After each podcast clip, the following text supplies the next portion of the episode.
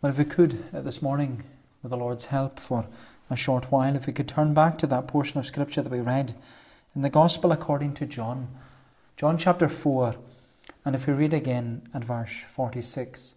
John chapter 4 at verse 46.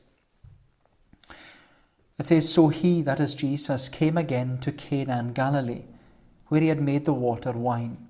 And at Capernaum there was an official whose son was ill. When this man heard that Jesus had come from Judea to Galilee, he went to him and asked him to come down and heal his son, for he was at the point of death. He was at the point of death. You know, this year has been a year in which we have all been staring death in the face because we've been repeatedly reminded about the frailty and the fragility of life. Uh, we won't remember it, but it was on the 5th of March this year that the first person in the United Kingdom died of COVID 19. It was a woman in her 70s from Reading. And since then, many, many people have fallen victim to this invisible enemy and they have been added to the coronavirus death toll. And you know what's remarkable is that throughout this year, death has been staring us in the face.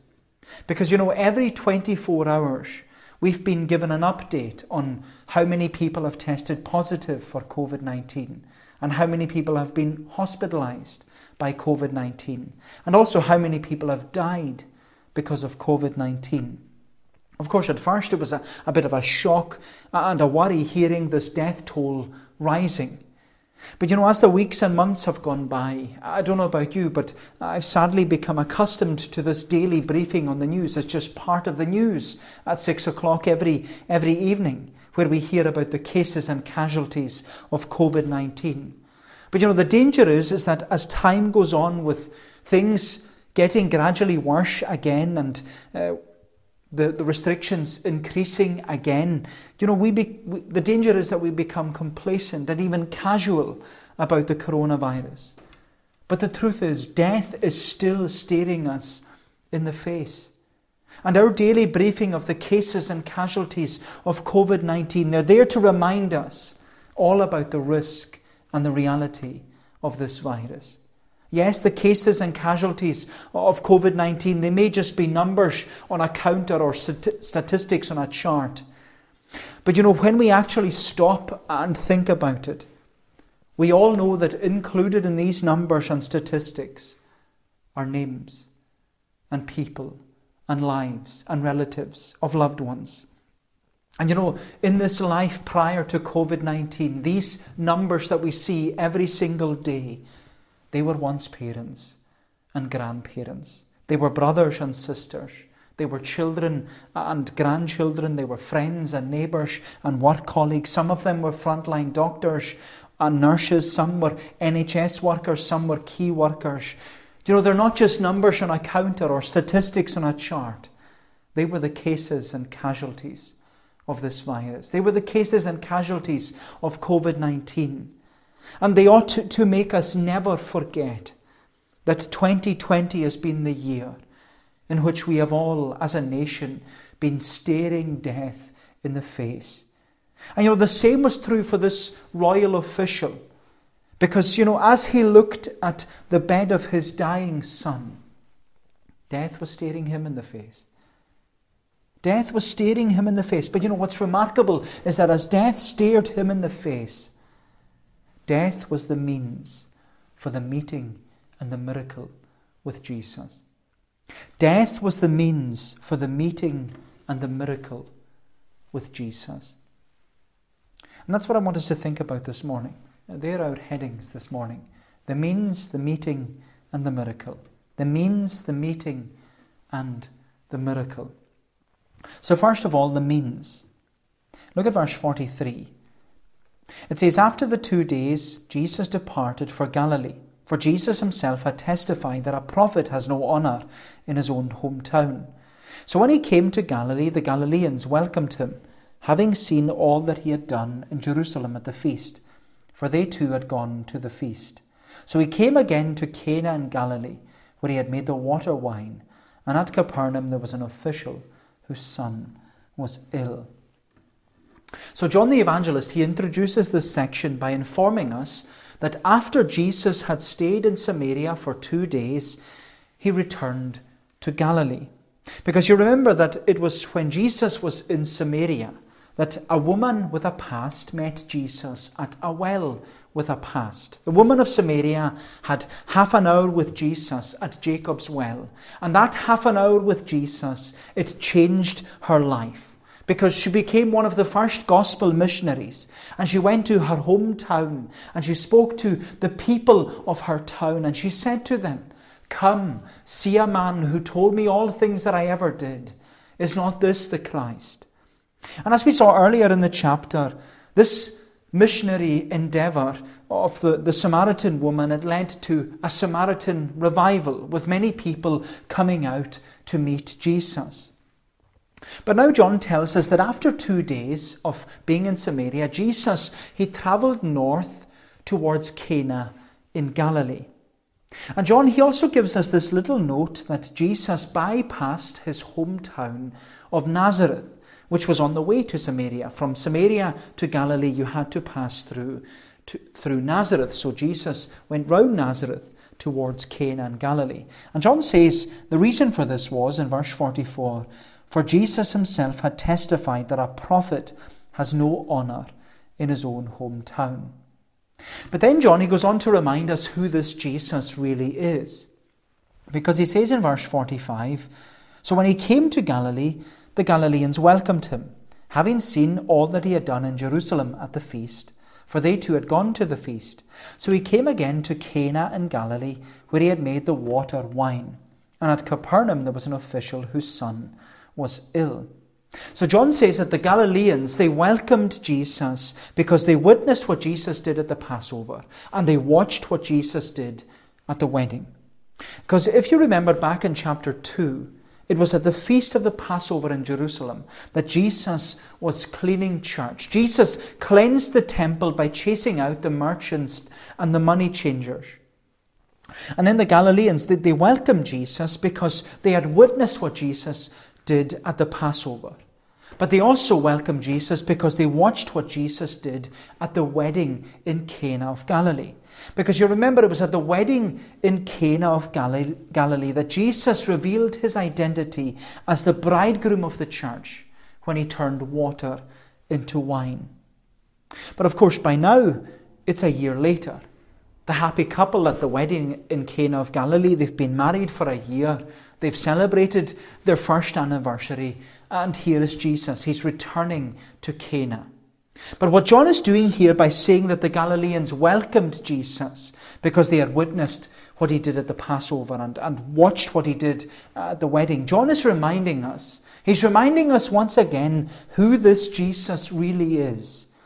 Because you remember, that's why John wrote his gospel. John wrote his gospel in order to make sure that we get the identity of Jesus right.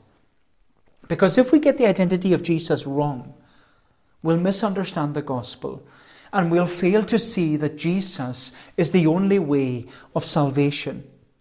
And one, which, and one way in which John ensures that we get the identity of Jesus right is by drawing our attention to seven signs and seven sayings throughout his gospel. We'll see this time and time again as we go through the Gospel of John. John recorded seven signs which Jesus performed and seven sayings which Jesus pronounced. And John uses these seven signs and seven sayings in order to reveal and represent the identity of Jesus as the eternal Son of God. John used these seven signs and seven sayings in order to remind and reaffirm to us that Jesus is the sinless Saviour and sacrifice of sinners. Jesus is the sinless Saviour and sacrifice for sinners. And so when Jesus came to Cana in Galilee, he, he was returning there. The first time he came to Cana in Galilee was when he did his first sign, when he turned water into wine. And now, as Jesus returns to Cana of Galilee, he performs a second sign. He resurrects the son of the king's official. Where we're told in verse 54, we're told there that this was the second sign that Jesus performed.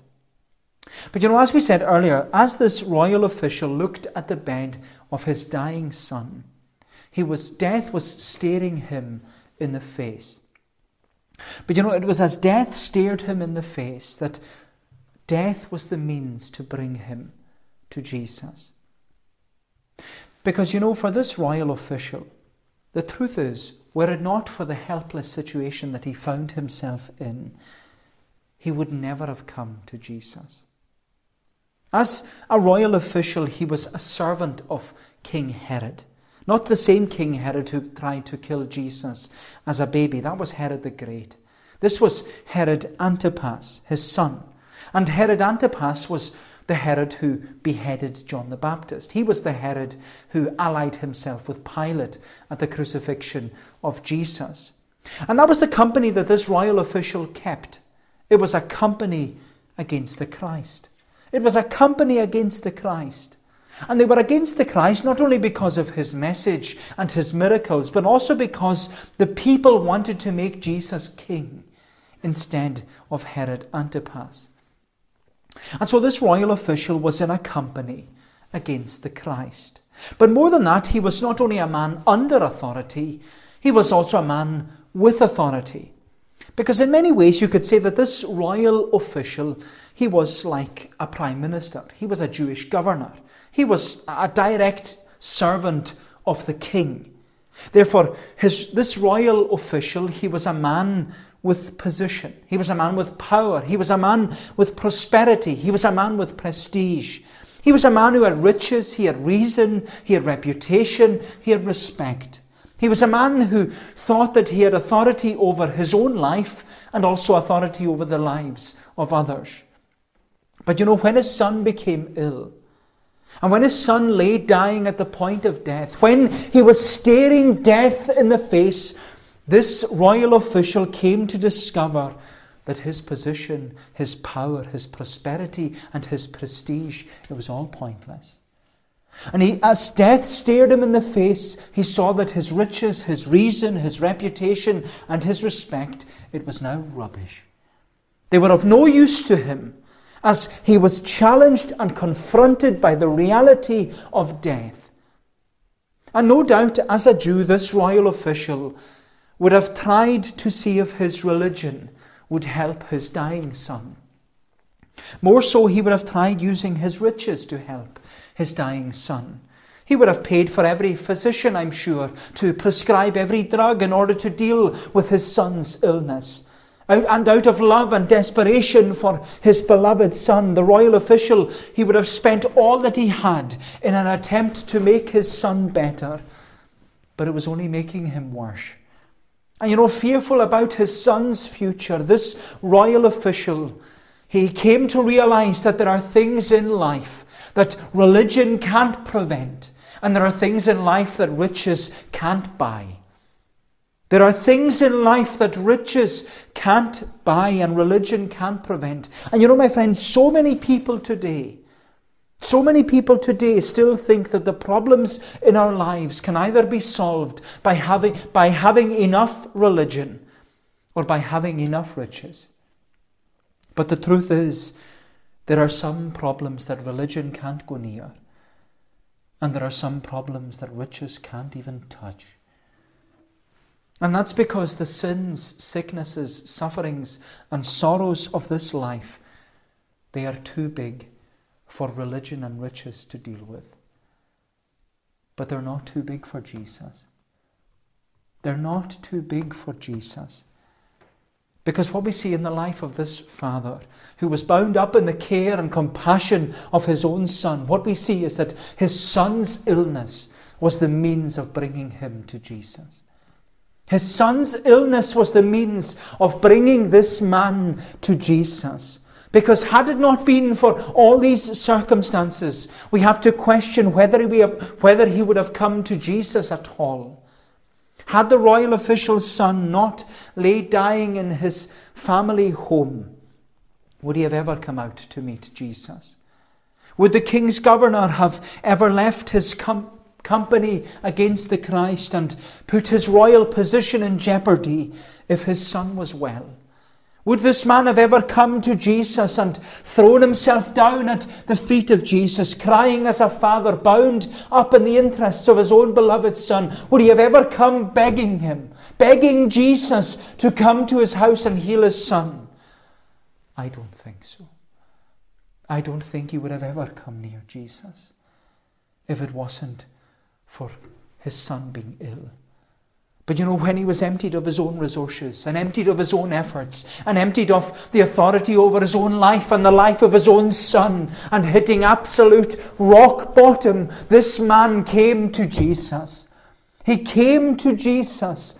My friend, at the, the moment of his extremity, he came to the only one who could help him. He realized that his need had become so great and that to whom else could he go but to Jesus? His son's illness, my friend, it was the means of bringing this man to Jesus. And you know, my friend, maybe when you look at the situations of sin, sickness, suffering, or sorrow in your life, maybe you can say that that was the means. Yes, that was the means of bringing me to Jesus. Because had the Lord not brought these things into your life, had the Lord not brought that sin or sickness or suffering or sorrow into your life, maybe you would say to yourself, Well, I would never have cried to the Lord for help. I would never have opened the Bible for answers. I would never have come to church. But the Lord brought these things into your life, and this was your path, and these were your tears, and this was your circumstances which He appointed for you in order to bring you to Himself. They were the means of bringing you to Jesus. You know, my friends, sometimes the situations of sin, sickness, suffering, and sorrow, they are the means of bringing us to Jesus. They are the means of bringing us to Jesus.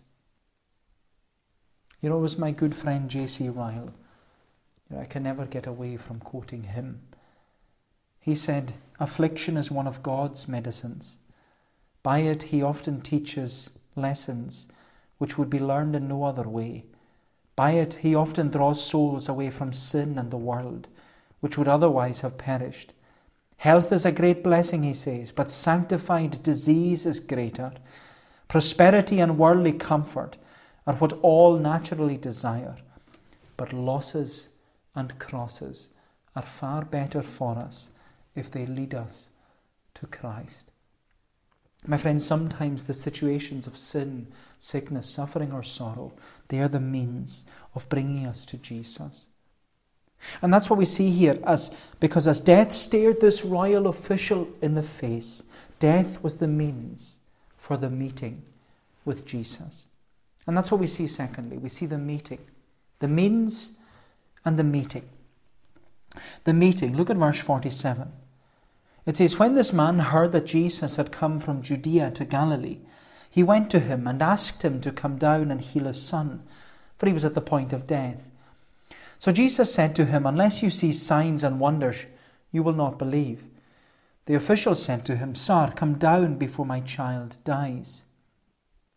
So when this royal official realized that King Herod could do nothing for his dying son, he came to King Jesus. And what's remarkable is that the royal official, he left the bedside of his dying son, not sure that he would ever see him alive again. And he travels 15 miles from Capernaum to Cana. And he goes to where Jesus is. You know, his desperation and his determination was such that he left everything to find Jesus. He left everything to find Jesus. And you know, my friend, I look at this man and all I see is a father who thought he was in control of his family, his finances, and his fitness. And yet, in a moment, this father became, became aware that he was staring death in the face. And as a father, you know, he would have done anything to make his son better. As a father, he would have moved land and sea to spare his son's life. As a father, he would have travelled to the ends of the earth to find a remedy to his son's ruin. As a father, he would have even have preferred to die himself than for it to happen to his own son. And yet, as a father, he was made to realize that it's only Christ who can deal with this crisis. It's only Christ who can deal with this crisis. And you know, sometimes that's the way it is, my friend. It's only Christ who can deal with the crisis. You know, we can sometimes think that we're self made and self confident and self controlled. We can think that we're in control of our family and our finances and our fitness. And yet, in a moment, in a moment, things can change to the point that we're staring death in the face. And we're made to realize how helpless we are. And you know, the thing is about this passage the royal official's son, he wasn't old, he was young. He wasn't poor, he was rich. And yet, death was no respecter of family, finance, or fitness. In fact, one con- commentator that I read, he solemnly wrote, he wrote, the first grave that was ever dug on this earth was that of a young man. The first person who ever died was not a father, but a son. And you know, my friend, when we're left staring death in the face, you know, we feel absolutely crippled. And we're brought to the end of ourselves, realizing that we're in control of nothing and that without Jesus we have nothing. But you know, like this father, we want to do the best for our children, don't we? We want to spare them from the sins and sicknesses and sufferings and sorrows of this life. And we would rather for anything, anything to ha- that we would rather for anything to happen to us than for it to happen to them. But you know, my friends, sometimes it takes the sins, sicknesses, sufferings, and sorrows of our children to bring them to Christ. And sometimes the Lord uses the sins, sicknesses, sufferings, and sorrows of our children to bring us to Christ. And that's what we see here. Because as this royal official stood staring death in the face, his son's sickness, it brought him to his knees. Somewhere he wouldn't have gone otherwise. And yet it brought him to his knees. And by that point, he didn't care about his riches or his reason or his reputation or his respect. All he cared about was about his dying son and how his dying son needed Jesus. And you know, as you read this, you can feel the care and the compassion of this father. Because we're told that when he finds Jesus, he runs up to Jesus. He's traveled all this distance and he, he falls on his knees before Jesus and he just begs Jesus. He begs him for help. You know, the ESV, it says that the royal official asked Jesus for help. But it's much stronger than that. It's he begged Jesus for help. He begged him more than that, he repeatedly begged Jesus for help. The royal official did as Jesus taught in the Sermon on the Mount Ask, and it will be given. Seek, and you will find. Knock, and it shall be opened to you. For everyone who asks receives, the one who seeks finds, and the one who knocks it will be opened. And you know, as a father, this man on his knees before Jesus, he was interceding on behalf of his son. He was pleading for the life of his son. And you know, my friend, if you're a parent or a grandparent, or even if you're pregnant, then you and I have been reminded that we have a great responsibility to intercede on behalf of our children and grandchildren. You know, that's what this passage reminds me. We have a responsibility to come like this royal official, pleading and p- praying that Jesus will save our children and our grandchildren. Because the truth is, the world wants them, the devil wants them. And we have a responsibility to teach and to train our children not only about life, but we also have a responsibility to teach and train our children about the Lord. In fact, that's what many of us have vowed in our baptism, haven't we? We promised that we would endeavour to instruct our children and intercede for our children. We promised that we would teach and train our children to look and to listen and to love and to live for Jesus. We promised to teach and to train them to follow the Lord. Do you know there's a brilliant book that I would encourage all parents uh, to read? It's a book called Parenting by God's Promises by Joel Beeke. Parenting by God's Promises, and it's by Joel Beeke. And just to give you a tiny snippet of what Joel Beeke writes, he writes The act of baptism confirms God's promises to our children and places them under obligation to seek His kingdom and the salvation offered to them in Christ. Growing up in the community of the church, they are nurtured by the prayers of believers and by the preaching and teaching of God's Word, included, including its rich invitations and solemn warnings. Their parents are bound to bring them up in the nurture and admonition of the Lord. The congregation to which they belong is also responsible for their evangelization and instruction. Our children, says Beeke, are our most cherished mission field. Therefore, we must pray for God to do for them what we cannot do. We must pray to the Lord. We must intercede on their behalf, pleading that the Lord would spare them and save them. My friend, we have a responsibility to come like this royal official, pleading and praying that Jesus will save our children. But you know, listen how, to, how Jesus responds in verse 48. We're told that Jesus said to him, Unless you see signs and wonders, you will not believe. But you know, what's interesting about Jesus' response is that Jesus didn't say this to the royal official. Because when he says, unless you see signs and wonders, you will not believe, the you is plural, it's not singular. The you is plural, meaning that Jesus is addressing all the Galileans and he's rebuking them. Because it seems that as Jesus' ministry progressed, they were becoming more obsessed with the sensational and the spectacular rather than the silent and the simple.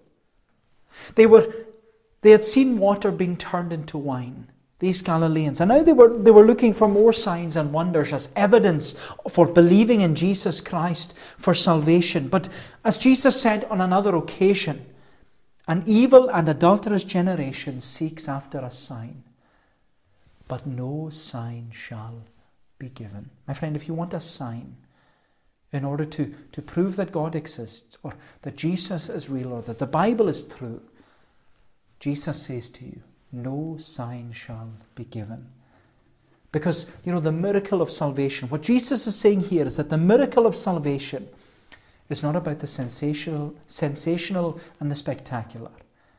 It's about the silent and the simple faith in Jesus Christ.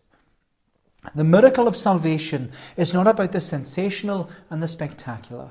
It's about silent and simple faith in Jesus Christ. It's not about seeing signs and wonders as evidence and proof to believe in Jesus Christ for salvation.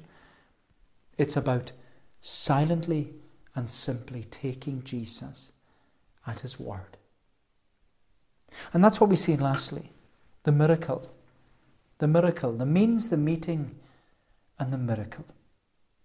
The miracle, look at verse 49. The official said to Jesus, Sir or Lord, come down before my child dies. Jesus said to him, Go, your son will live. The man believed the word that Jesus spoke to him and went on his way. As he was going down, his servants met him and told him that his son was recovering. So he asked them the hour when he began to get better, and they said to him, Yesterday at the seventh hour the fever left him. The father knew that that was the hour when Jesus had said to him, Your son will live. And, if he, and he himself believed, and all his household. This was now the second sign that Jesus did when he had come from Judea to Galilee.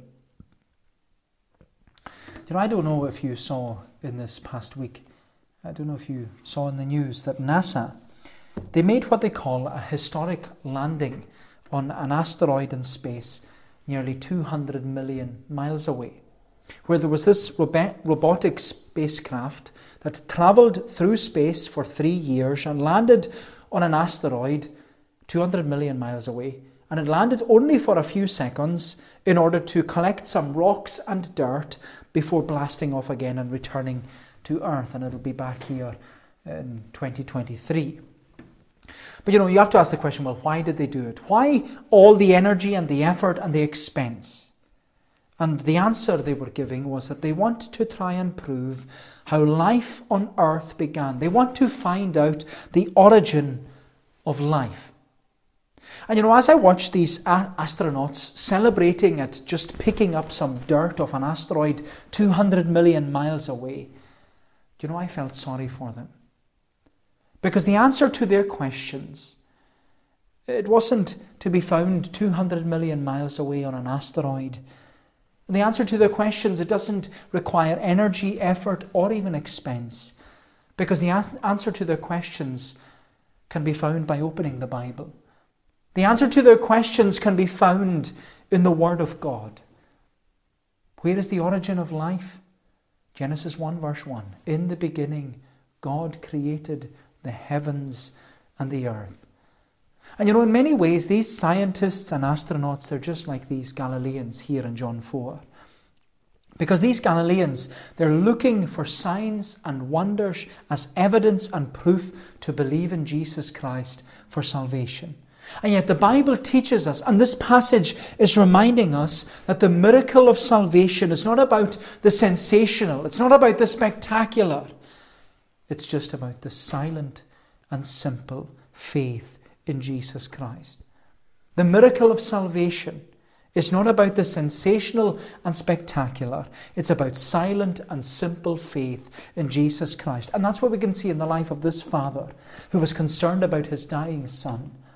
He had been staring death in the face, but when Jesus gave the order, Jesus gave the order, Go, your son will live.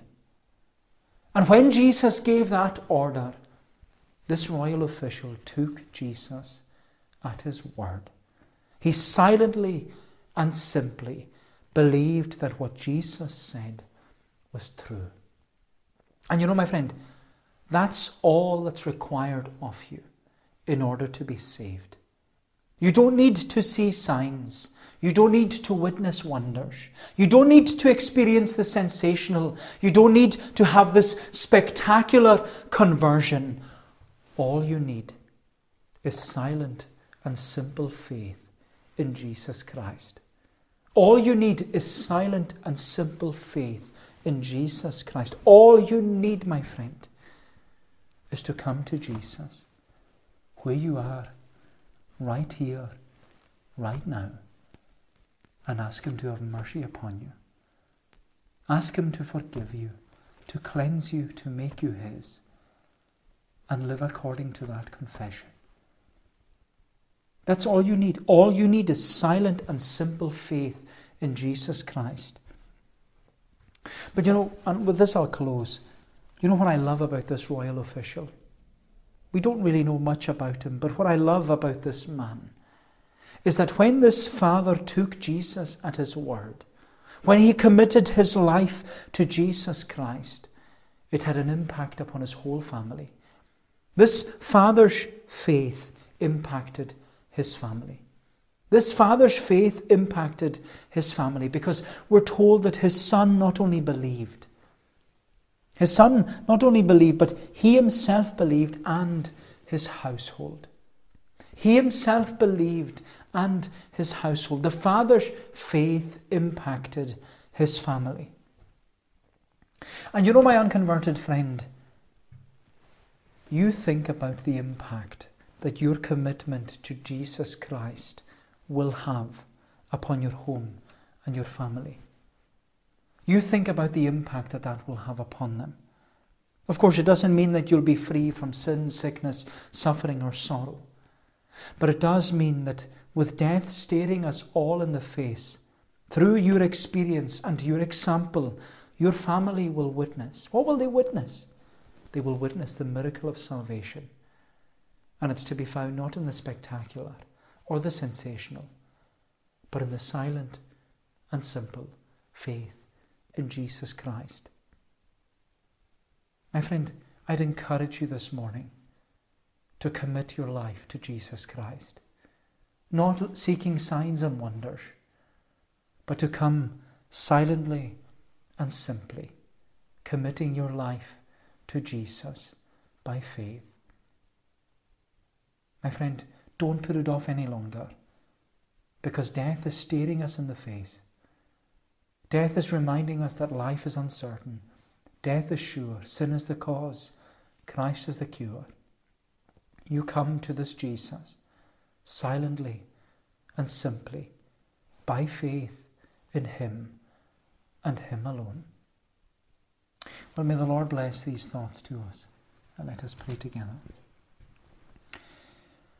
O Lord, our gracious God, we give thanks to Thee for the wonder of the gospel, a gospel that reminds us that we don't need the spectacular or the sensational. All we need is silent and simple faith in Jesus Christ. Help us, Lord, we pray, to come, to come to this Jesus, to come to Him with our sins, our sicknesses, our sufferings, and our sorrows, to come to Him knowing that He is the one we need to come to he is the one who is able to meet us at our point of need. He is the one who is able to encourage us and to strengthen us and to bless us. And Lord, remember us then, we pray. Remember, Lord, those in our homes and in our families, those who are struggling, those who are sick, those who are suffering. But Lord, we pray particularly this morning for those who are lost, those who, who need Jesus. Oh, that Thou wouldest bring them, that Thou wouldest use means in order to bring them to Jesus, that they would come on bended knee, falling before this wonderful Saviour, acknowledging that He is Lord, to the glory of God the Father. Lead us and guide us this day, and keep us for Jesus' sake. Amen. Well, we're going to bring our service to a conclusion this morning by singing to God's praise in Psalm 103. Psalm 103 uh, we're singing in the Sing Psalms version, and we're singing from the beginning, and we're singing down to the verse marked 11. Psalm 103, and we're singing from the beginning. Uh, this is a psalm that reminds us that our God is a gracious God, and He's one who heals our diseases. He's one who forgives our sins. He's one who helps us in our distresses. He's one who's able to take our sins away from us as far as east is distant from the west. He's our gracious God. And Psalm 103, it encourages us and exhorts us to praise God, my soul, with all my heart. Let me exalt his holy name. Forget not all his benefits, his praise my soul and song proclaim. The Lord forgives you all your sins and heals your sickness and distress. Your life he rescues from the grave and crowns you in his tenderness. Psalm 103 to God's praise.